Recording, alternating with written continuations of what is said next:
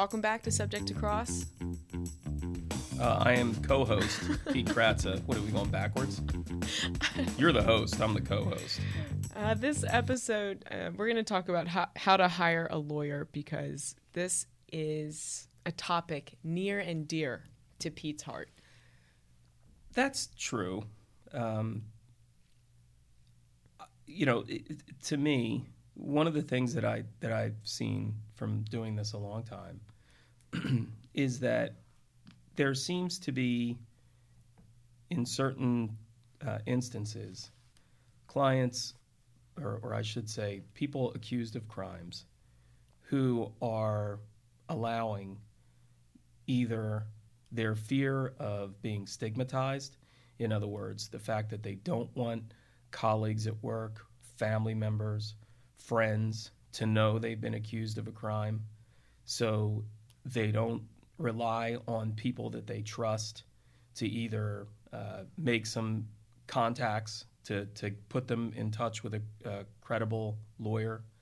Uh, they, they go on the internet um, and they, they hire a lawyer or they get one of these letters from lawyers when, when they get arrested and, and just hire a lawyer based on uh, representations made in that letter, which may or may not be accurate.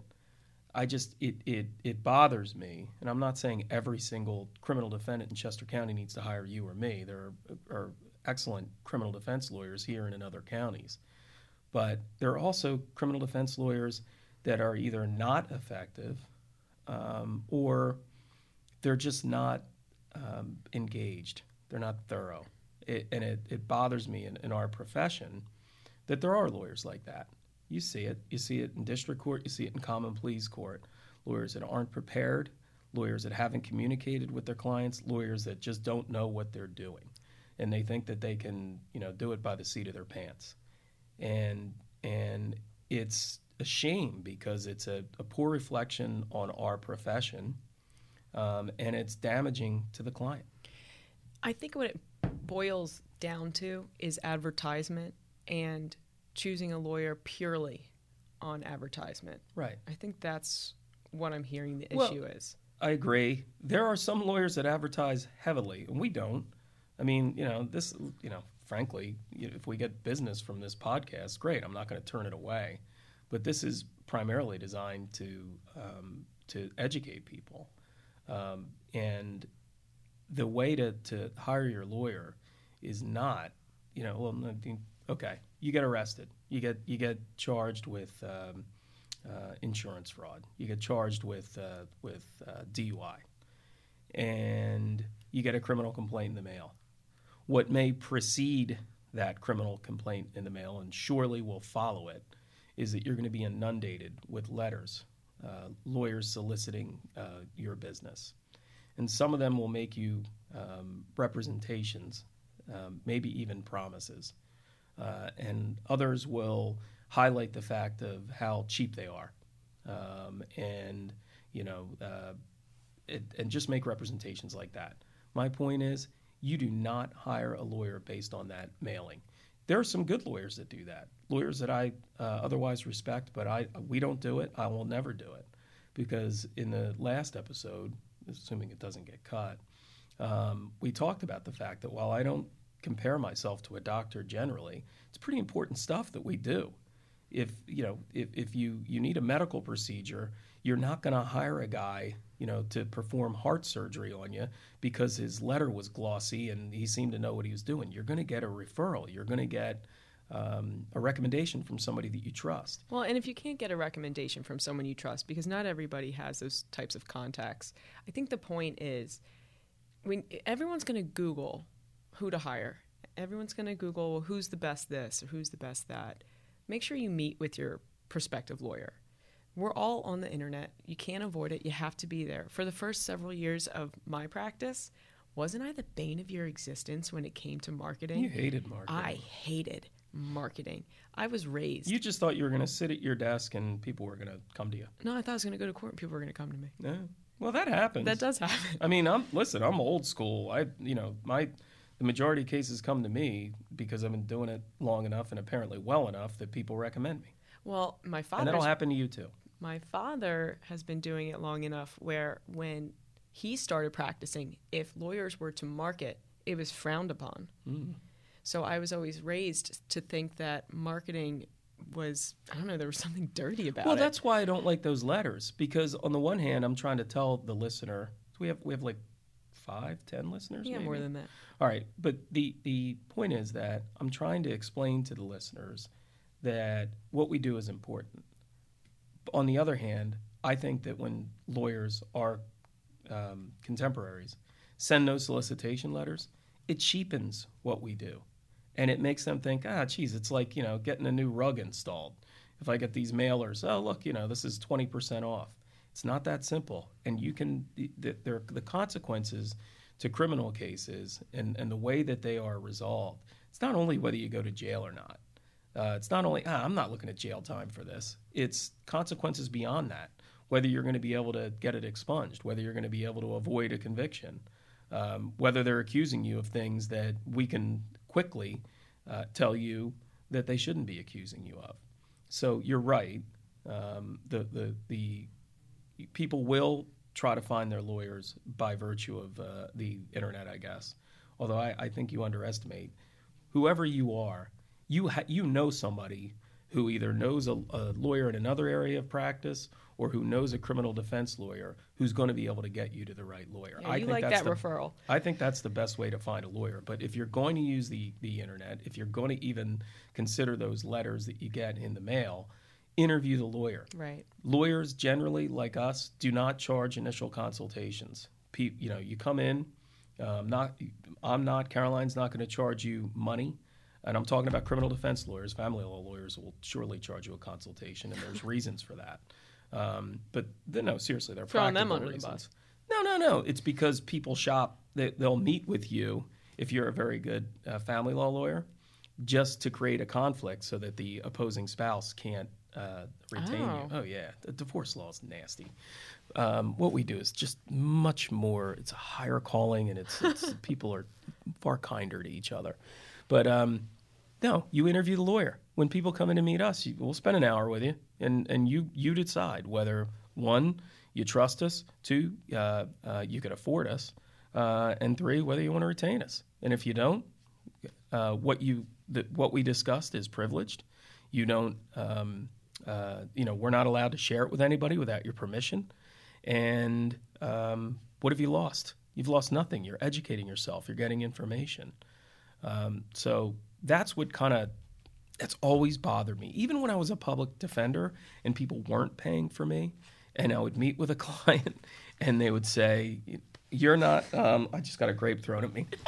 Um, you know, I'm going to hire a lawyer, and they'd hire a lawyer for five hundred dollars, and they would pay five hundred dollars for a worse lawyer. Yeah. What's the point of that? Um, you know, another thing that's pretty. That better not have stained. It didn't stain. All right. It's okay. That's why I brought It was like grapes. a dead grape too. Are you eating them? Not the dead ones. Ew. Just bought a house. Have to eat everything in the fridge. So another thing that is You're living on Pedialyte and grapes because you bought. You may have overextended yourself with that house. Then. I might have. All right. Uh, we'll we'll see how it goes. Um, another thing that's really frustrating is when we meet with new clients and they've met with other attorneys and they say, "Well, can you promise us this outcome? Because I met with so and so and they promised an outcome." We will never promise you an outcome. We cannot control an outcome. We cannot control what third parties, and by third parties I mean judges, will do. We cannot control what a prosecutor will do. All we can do is control the information we have, we're going to have, our understanding of procedure, our understanding of the law, and our personal experiences and relationship, professional experiences and relationship uh, with the adversary. And, and that's all I think you can really ask for because that's how you prepare strategy and get the best outcome in any case. I've met with potential clients and invited them. I've given them names of other lawyers that they should talk to. I have to. um, where you know you're getting a second or a third opinion. I've met with people that have met with like six lawyers. Now that's a bit extreme, I think. If you can't find one after the first three, Right. um, maybe it's you. Um, but you know, the only reason it seems to me um, to to not hire a lawyer is if you can't afford one. And if you cannot afford a lawyer and qualify, then get a court-appointed lawyer. You should not try to handle this without yourself. You wouldn't remove your appendix by yourself. At least I wouldn't. And the other thing is, people ask, well, I want a real lawyer. public defenders are real lawyers. Mm-hmm. And in our county, the public defenders are really good lawyers. True. So that's not something to be concerned about. They even hired me. well, let's not let that be the model. so this was your topic. Did did you scratch that itch?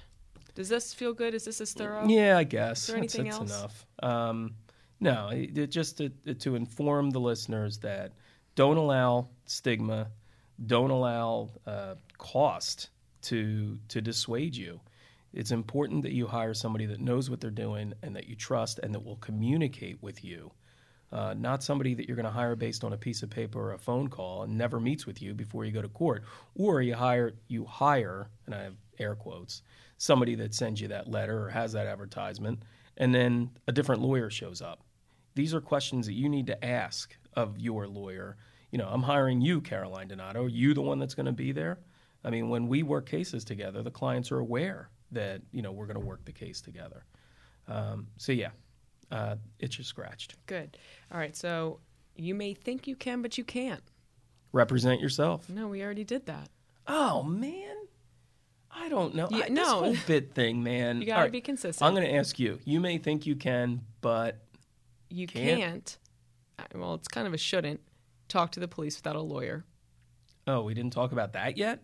Not really. I mean, Okay, we, well that's we, very important. we touched upon it, but we didn't. That's really, worth that's worth hammering because that is another thing that happens all the time in terms of our stop representation. Stop talking to people. police without lawyers. don't i like police i have many friends that are police officers um, i wouldn't talk to them without a lawyer because they're they're there to attempt to accumulate inculpatory evidence against you and things that you tell them that you think may be helpful might not be helpful and there are police officers when they tell you, we're just trying to get to the bottom of this and we're trying to figure out whether you did anything wrong. Well, what's the harm in waiting and getting a lawyer and having the lawyer in the room with you because they're not allowed to mislead the lawyer. So that's important. Don't talk to the police without a lawyer.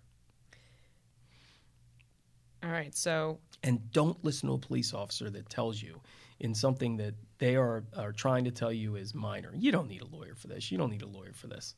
I, I'm telling you that what's the harm in consulting with a lawyer?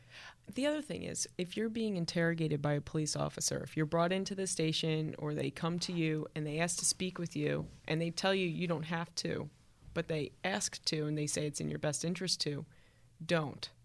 Don't do it without a lawyer. And then when you talk to them and you're upset later that you talk to them and you hire a lawyer and you tell the lawyer, well, I didn't really feel like I could leave. No, you can, unless you're under arrest, you can leave. Unless you're being investigated for a crime on scene and you're being detained for that purpose, you can leave. Do not engage in a conversation with a police officer about alleged crimes and your involvement in those alleged crimes without a lawyer. You, uh, it is the absolute rare case that you're going to be able to talk your way out of being charged. If they think you did something, then they're likely to charge you. And if there's some doubt in their mind, well, then hire somebody like us to to decide whether that's legitimate or whether I, I mean I've had cases where a prosecutor will say to me, and they're normally younger prosecutors, "Yeah, we'd love to hear from your client. You know, we'd like we'd like your client to come in and talk." All right, well, if they tell you X, Y, and Z, um, are you you going to withdraw? Or are you not going to charge them? No, I think we're going to charge them anyway. Well, what am I, an what's the idiot? point? Why, why am I going to have my client talk to you? So you know that happens a lot. You may think that you're, "Oh, I'm doing great here. I'm, I'm, uh, I'm, I'm really uh, uh, convincing them. You're not. Yeah. Okay. You oh don't my know God, this. we have another bit. Do you not like the bits? Uh, the bits are, are hard for me, but go ahead. Why are they hard for you? I, I, Let's get to the root of this. It's structure. It's too much structure. But Get go your ahead. hands away from your face. Oh, all right. What's the What's the next bit? You don't know this, but Pete is a cat fanatic. Oh my God, they probably know that already. Now, don't how they? would they know that? Do you know that Donna sent me a picture of like a 26 pound cat on Facebook yesterday, and and it was like a, they were trying to get this 26 pound cat adopted, and she's like Pete Kratsa question mark. Well, You know what I said? yes.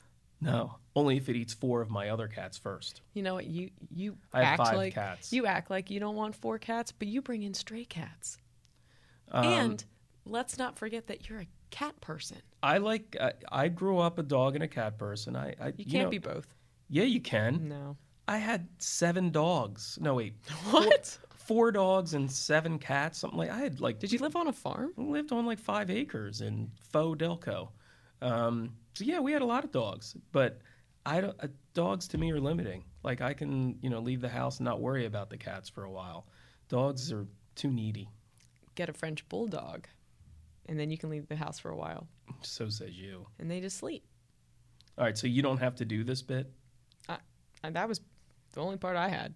So these bits don't have to be related at all to the topics that we're talking about. How do cats relate to choosing a lawyer? It doesn't. Let me It see if doesn't. I can figure out a way to. Um, no, I, I cannot even uh, begin to draw any sort of a, a relationship between my love of cats and why you should hire me as a lawyer. Well, I mean, we're not trying to draw. Uh, compassion, empathy. I don't know about that. No, you don't know about that. oh man, No, the whole point of the last bit, you don't know this, but something personal about us or our practice is so that they can get to know us. and I thought Ah, everybody alright. should know that you bring in stray cats from your neighborhood because I think well they're not weird. from the neighborhood; they're from rescues. Well, that's a nice thing, but that's not the stories you said. We had a neighbor's cat that Right. lived with us for a long time. I know the I don't neighbors. consider that cat our cat. How long did that cat live with you? Mm, probably A eight year. months, something like that. Yeah. It lived in part of our house where it didn't like other cats, so we just couldn't use that part of the house for a long time. So you ridiculous. let someone else's cat come into your Yeah. property and take over part of your we house. call her and say, you know, your cat's on our property, and it would be cold, and the cat would be pawing at the window. What am I going to do? Call rescue. No, it was an owned cat. All right. Well, I You're looking at me like that's some sort of a flaw of mine. That's compassion. you would leave the office early because you had to address this Do cat you know we- all the time. It was the cat real? That was just an excuse to get away from you. all right. That's it. Did for you this- know that the real reason I left the office was no, was that a bit? No, Oh, that's an answer to Yeah, a possible I bit. All right. hang of it. Signing off. Bye.